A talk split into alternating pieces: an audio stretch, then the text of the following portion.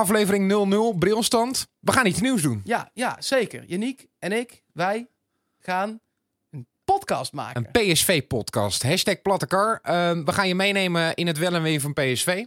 Ja, we bespreken de wedstrijd die is geweest iedere week.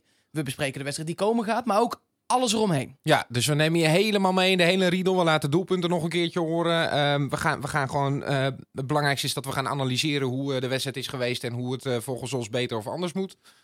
Ja, en, en, de geschiedenis. Ja, we gaan ook een beetje terugblikken, hè? want eh, onze mooie club kent tal van eh, hoogte en ook wat dieptepunten. Eh, en ja, het is altijd mooi om daar even bij stil te staan natuurlijk. Voorproefje, wat is jouw favoriete PSV-moment? Ja, een beetje eh, bittersweet, maar ehm, die halve finale 2005 Champions League, AC Milan, die terugwedstrijd. Ja. Niemand had er meer vertrouwen in. Winnen, maar net niet genoeg. Ja, Uiteindelijk ja. uitgeschakeld. Doet nog pijn. Jouwe? Doet nog pijn.